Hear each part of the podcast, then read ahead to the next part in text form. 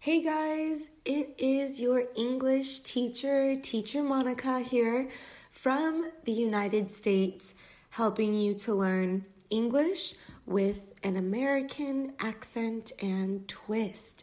So, in today's lesson, we are going to learn some real life English and what this looks like.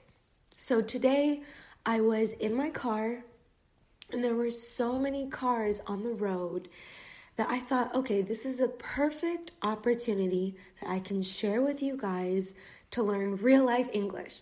What do you call it when you are on the road and there's so many cars that you aren't moving or you're moving very slowly?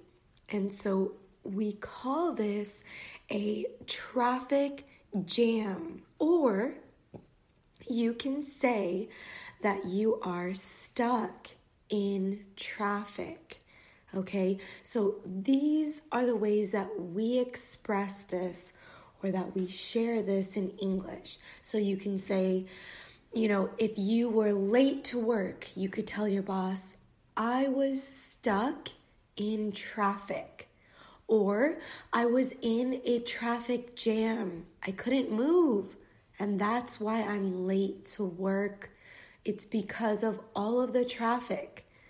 And so these are, you know, different real life English scenarios. Um, so just try to think of like when you were last in a traffic jam or the last time that you were stuck in traffic.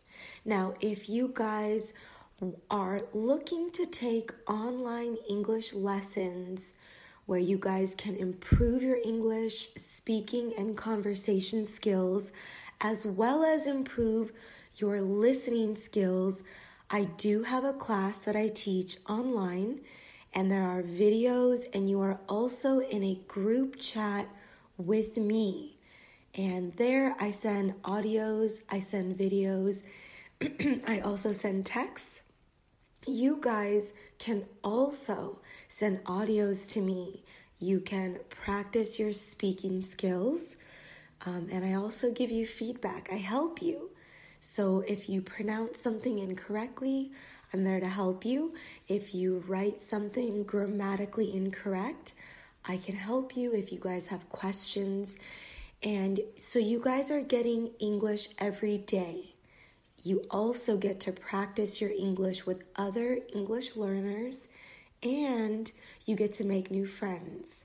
So it's a great opportunity for you to become fluent in English. And you can learn more about how to join. You can visit my website, EnglishTeacherMonica.com. And then from there, you can choose the best plan for you. So there's different levels of intensity. All right. So I hope to see you guys in my class. I look forward to meeting you, and I'll be back with more English podcasts soon.